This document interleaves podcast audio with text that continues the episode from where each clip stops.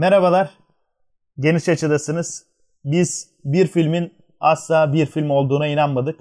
Oğuz merhaba. Okan nasılsın? merhabalar. İyiyim teşekkür ederim. Sen nasılsın? İyidir ben de. Yine iki filmle karşınızdayız. Ee, bugün Kusursuzlar ve Yetimhane filmlerini konuşacağız. Kusursuzlar filminden başlayalım. 2013 yapımı bir film. Yönetmen koltuğunda Ramin Matin oturuyor. Senaryosunu Emine Yıldırım e, yazdı. Aynı zamanda Emine Yıldırım filmin yapımcılarından biri. Oyuncularına baktığımızda Esra Bezen Bilgin ve İpek Türk'ten oynuyor. Zaten iki kız kardeşin hikayesi Kusursuzlar. Oğuz e, şöyle girmek istiyorum Kusursuzlara. E, filmi açacağız zaten içine derinlemesine gireceğiz ama isim yine filmle bir ironi e, karşılıklı bir ironi var hani isminde ve filmin genel yapısında bu isme ne diyorsun sen? Abi isim dediğin gibi bir ironi zaten. Kusursuzlar filmine de ama tamamen yüzde yüz kusurlu yani karakter olarak kusurlular mı onu tar hepim her insan biraz kusurludur yani hepimiz biz de kusursuz bir karakter yok ama bir çift olarak kardeş olarak ele aldığımızda bence bir takım olarak da uyumsuzlar. Bence ironi asıl burada. Evet.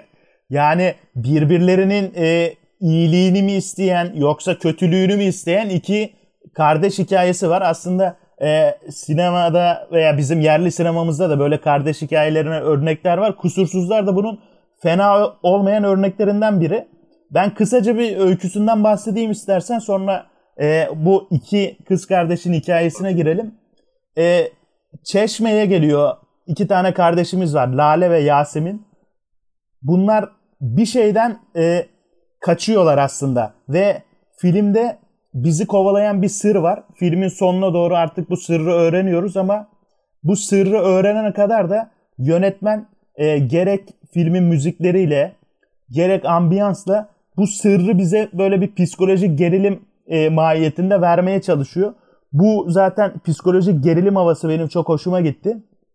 Bu iki kardeşin sırlarını biz öğrenene kadar Oğuz bir hani o gerilim havası var değil mi? Özellikle müziklerle bu yaratılmış sanki. Evet zaten e, filmin çekim olarak amatör bir film aslında çekim teknikleri olarak ama bu gerilimi o amatörlüğün içinde çok güzel yansıtmışlar bence de sana katılıyorum.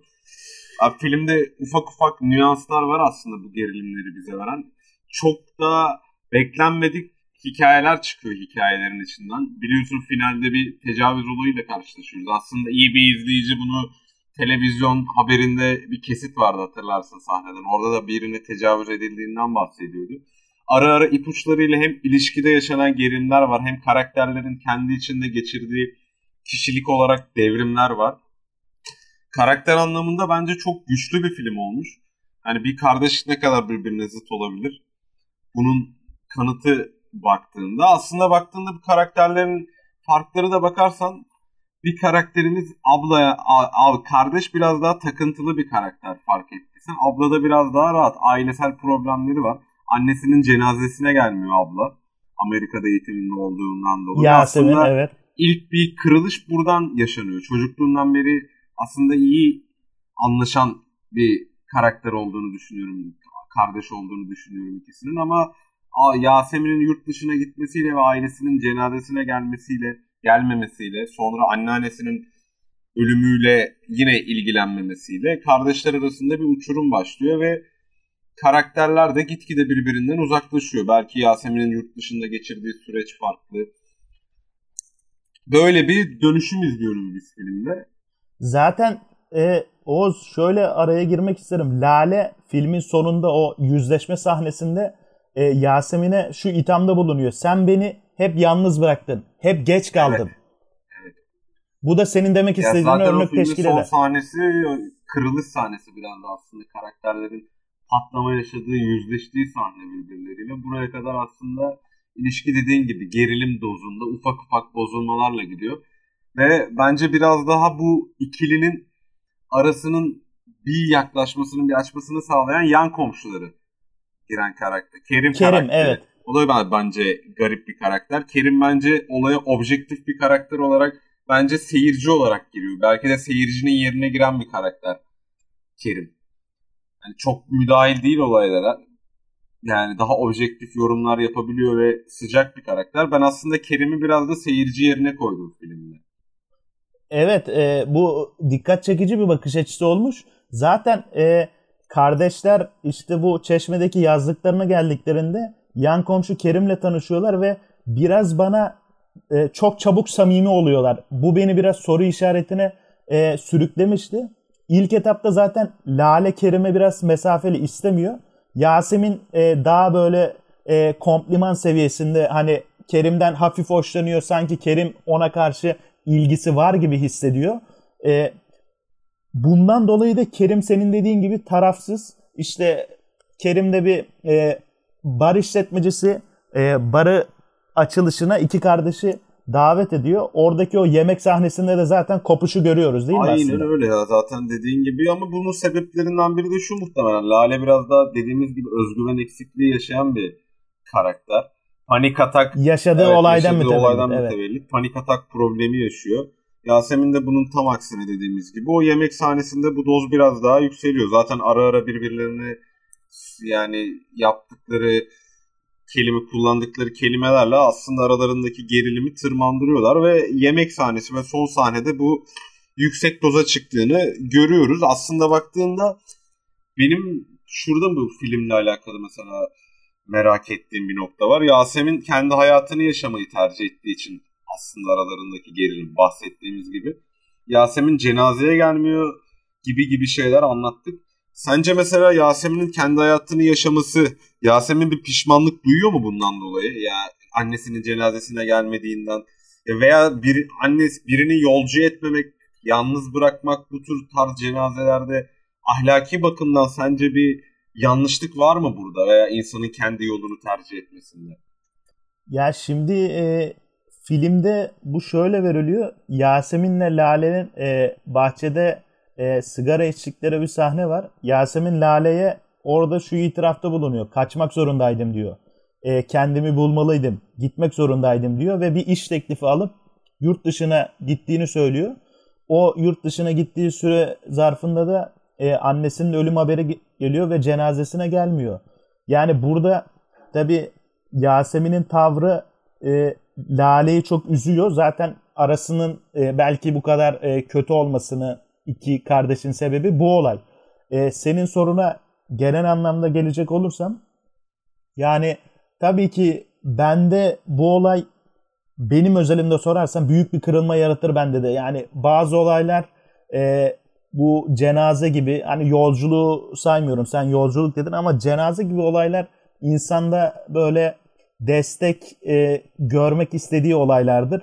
O yüzden Lale'nin kırgınlığı bana e, geçti ve sahici geldi. Sonuçta e, Yasemin'in de tabii e, gerçek sebepleri vardır. Bunu e, yadırgı yadırgayamayız ama bence de büyük bir sebep kırgınlık için olsun. Ya evet senin söylediğine de katılıyorum bir noktada ama bir insanı yolcu etmek için hani cenazede bulunmak gerçekten bir yolculuk mu? O da benim için bir muallakta kalan bir. Yani kardeşinin yanında olmak veya sevdiklerinin genel anlamda evet bu kırılabilecek bir nokta ama ya birini yolcu etmenin yolunun sadece cenaze olduğunu da düşünmüyorum aslında ben biraz baktığımda. Ya bin kilometre ötede de olsan o toprağa yani gönülden yolcu etmek mesela aslında biraz daha var. Ya evet.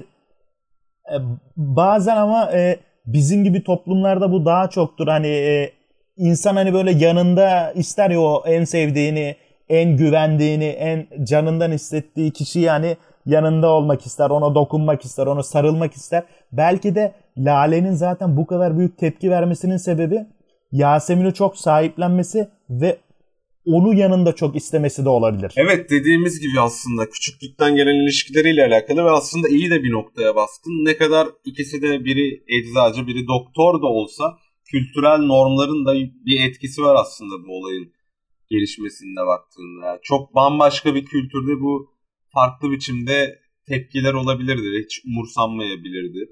Ama evet muhakkak kültürel bir tarafı da var bunun her şeyde olduğu gibi kültürün. Tabii ki. E, iki kardeşin Oğuz aslında e, mesela e, bu gerilimleri var. Filmde bir de sanki e, iki olay anlatacağım ben. Sonra e, bu olayı sana soracağım.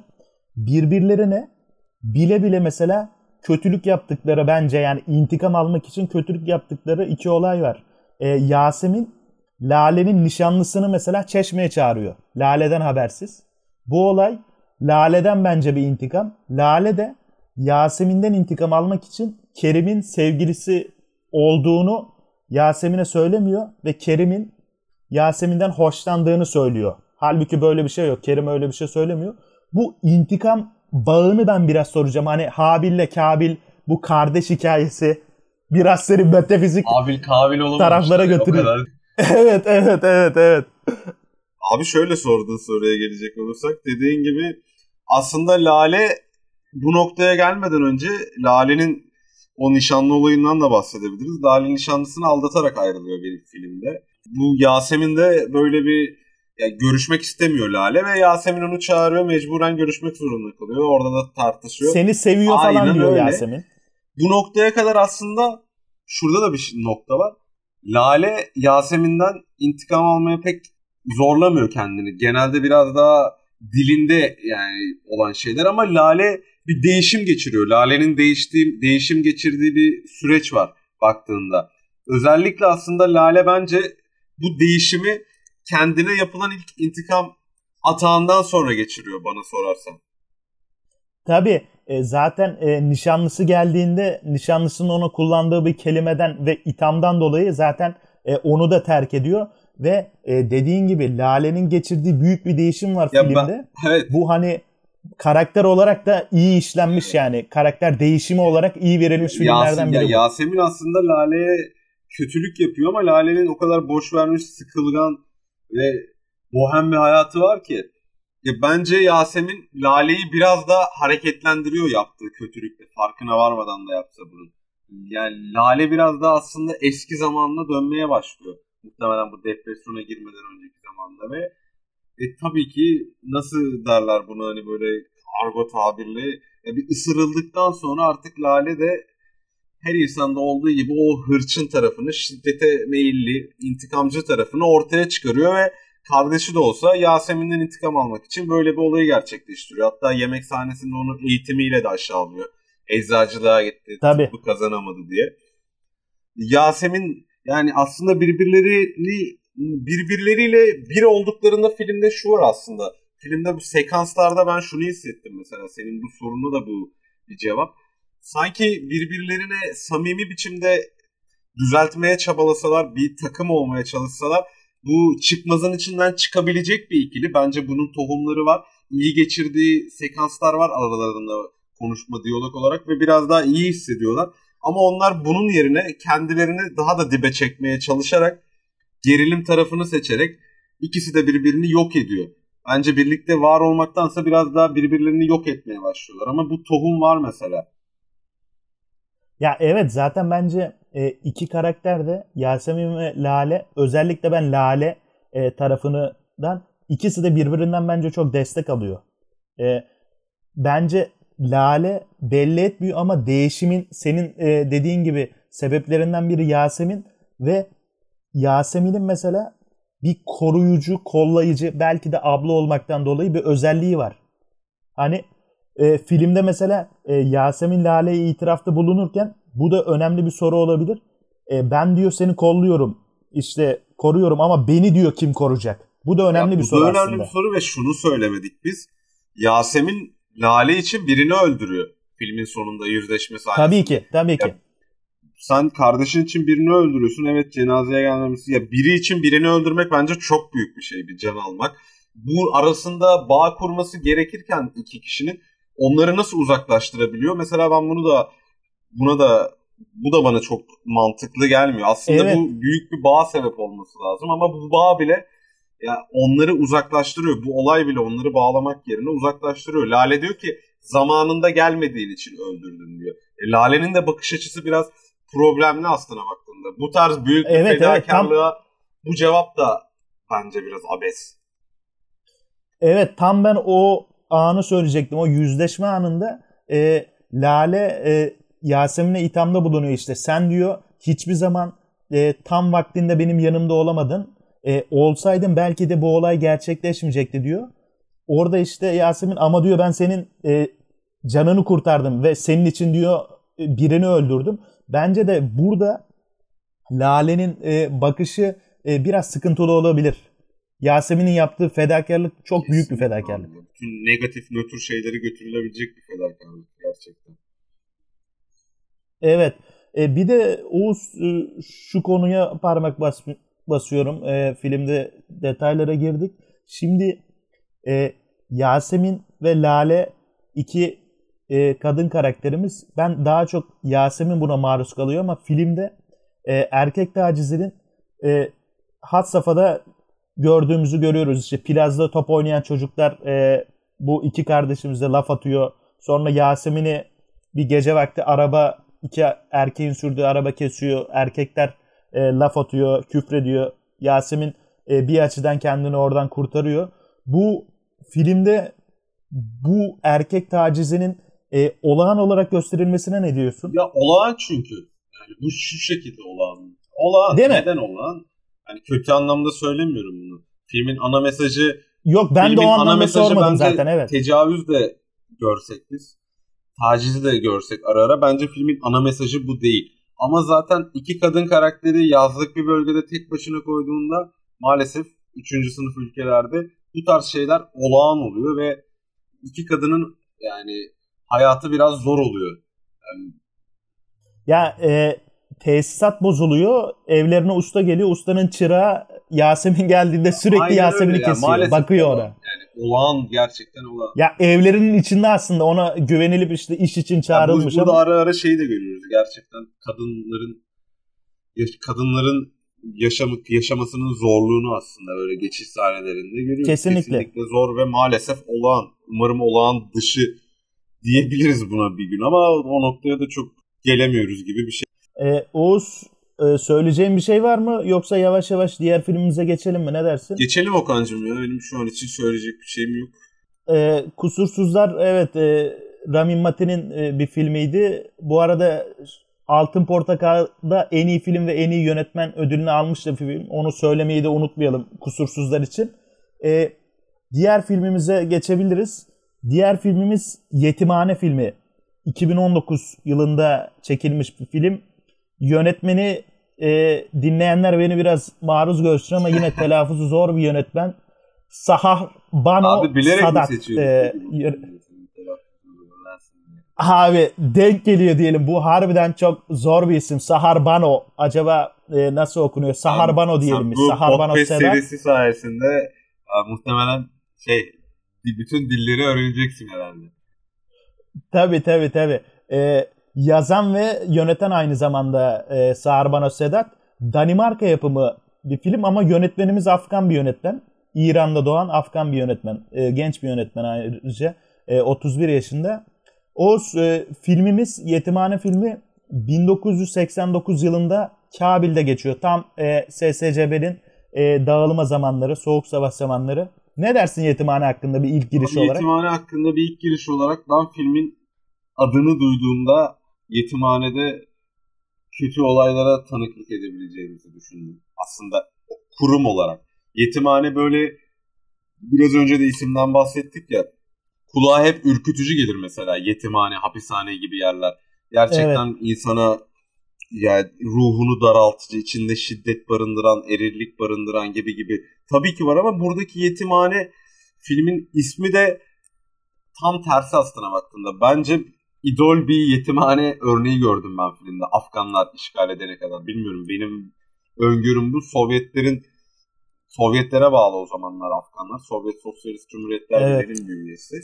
E, gerçekten o yetimhanede Afgan ya zor bir coğrafyada o çocukların daha iyi eğitim aldığı, öğretmenlerin onlara insanca davrandığı, özellikle yemeklerinin bile son üst seviyede iyi olduğu bence iyi bir yetimhane kavramıydı bu mesela benim gördüğüm yetimhane kavramlarına nazaran baktığında. Tabii ki artı eksi şeyler var bilmiyorum katılır mısın katılmaz mısın? Yani filmin adı ve özetiyle alakalı ben bunu bunu söylemek istiyorum. Yetimhaneye nasıl başlıyoruz abi? Çocuk karakterimiz kara borsa bilet sattığı için tutuklanıyor. Bütün karakterleri tanıyarak başlıyoruz filme.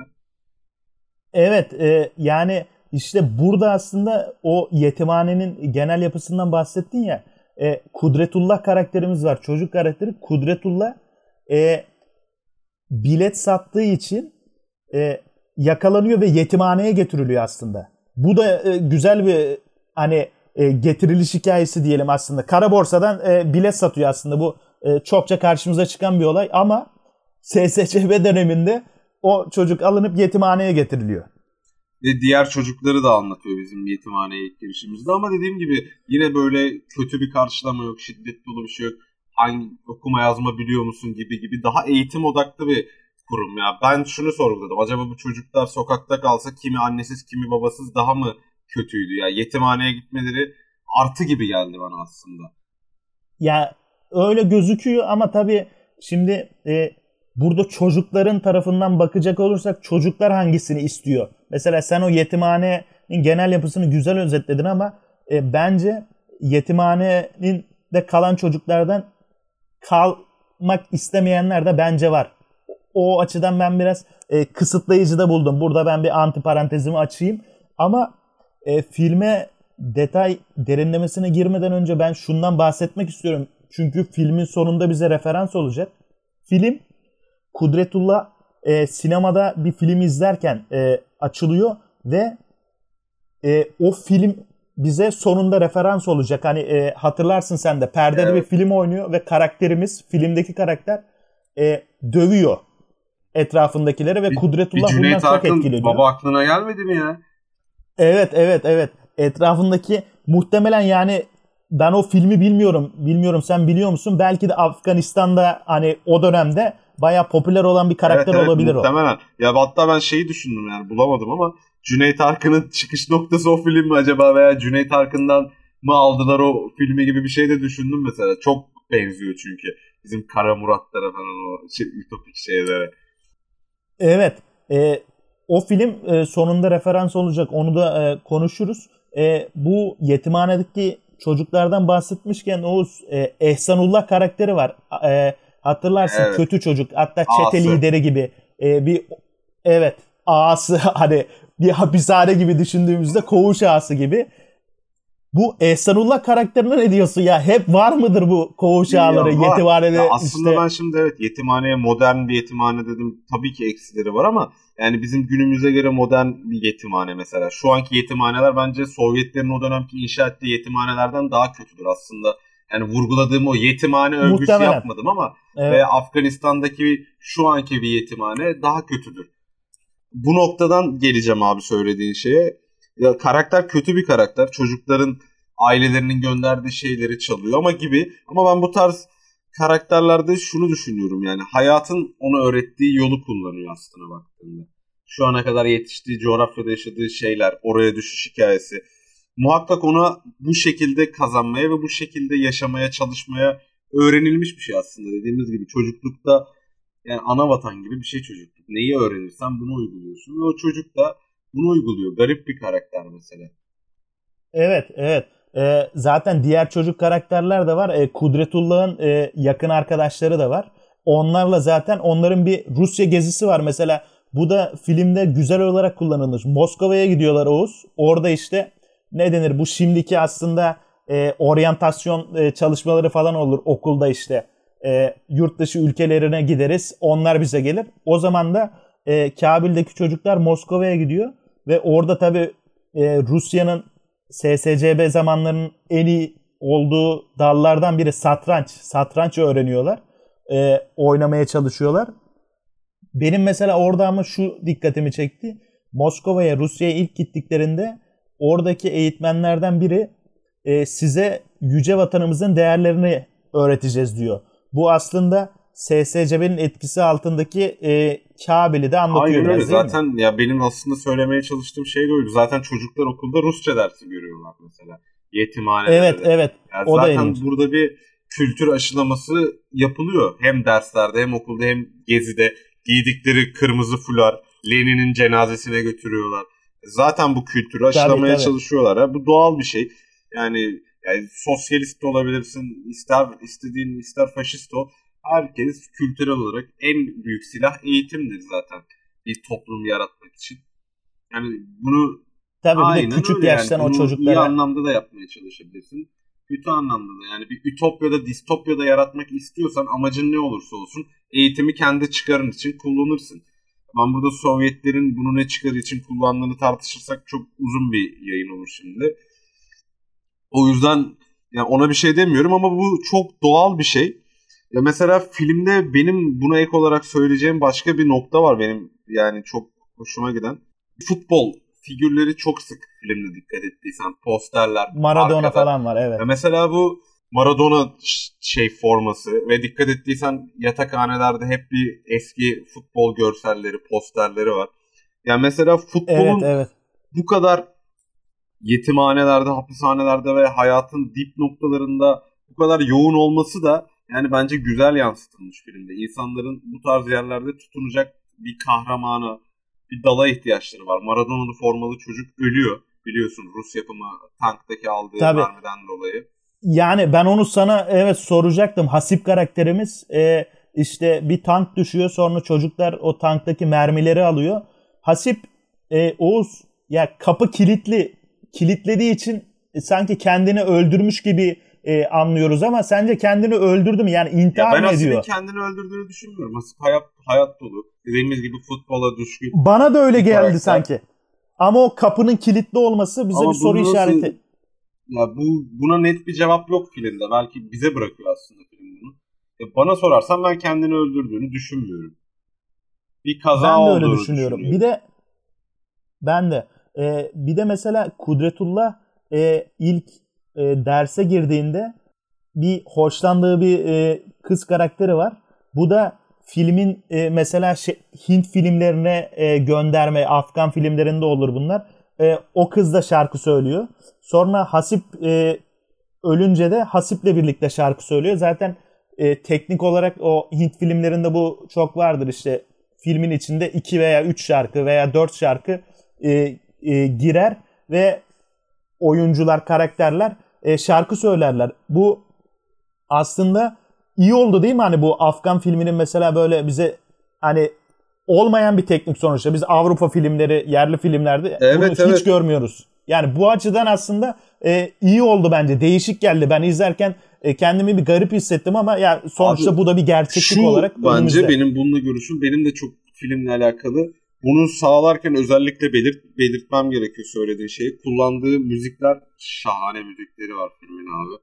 Gerçekten hem söz bakımından hem ritim hem melodi bakımından. Bu söylediğin sahne geçişlerinde müzik ve alttaki ses söylenilenler o kadar uyumlu ki daha da anlamlı getiriyor. Bir anda şu hissiyatı veriyor aslında bu. Farklı bir mekan, farklı bir zaman algısı yaratan sahneler bu geçişler. Bir anda Evet. farklı bir zaman ve mekandaymışsın algısı içinde karşılıyor seni. Afganistan'dan dediğin gibi farklı bir dinamizme, farklı bir boyuta, farklı renklere, farklı bir kültüre uçuyorsun bir anda. Bu da aslında kurulan hayal, alan, Renk katmış. hayal aleminde kurduğu bağ biraz daha bana göre. Onları uğurlama şekli diyebilirim. Evet bir de yani sonuçta Kudretullah karakterimiz e, çocuk bir karakter olduğu için e, bu şarkı geçişleri, bu hayal dünyası e, renk katmış. Şimdi Oğuz aslında filmin e, kırılma anına gelebiliriz. E, başta da dedim. E, filmde SSCB etkisinde bir Kabil var. Sonra e, Afganistan İslam Devleti kuruluyor ve mücahitler e, Kabil'i ele geçiriyor. Ve filmin sonuna doğru e, Kudretullah'ın kaldığı o yetimhane mücahitler tarafından basılıyor. Ve filmin sonunda yine bu işte başta anlattığım e, bir sinema filminde gördüğümüz karakterin herkesi dövdüğü bir sahne vardı. Filmin sonunda Kudretullah bütün o mücahitleri dövüyor gibi.